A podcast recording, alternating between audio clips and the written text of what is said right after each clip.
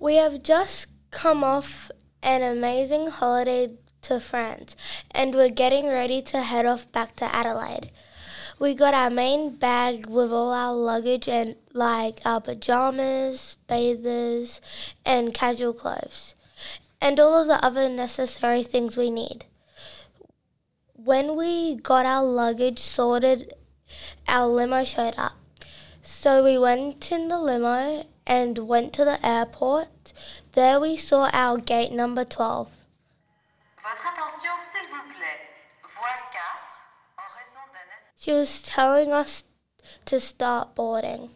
After 20 after a 20 minute drive to the airport, we finally arrived. When we got inside the airport, we went to we went to print our bag tags and our boarding passes so we could board the plane.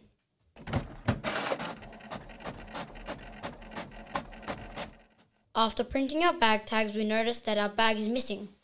We were all in massive panic. There were so many important items in that bag. Then Louis remembered that we had left the bag in the limo on the back seat. But it's it's too late to go back to get it as we were already late to the plane.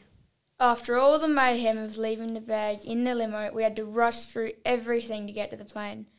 Finally, after all the rushing, we are still annoyed about leaving the bag in the limo, but we have to get our seats in the plane. About two minutes later, we take off.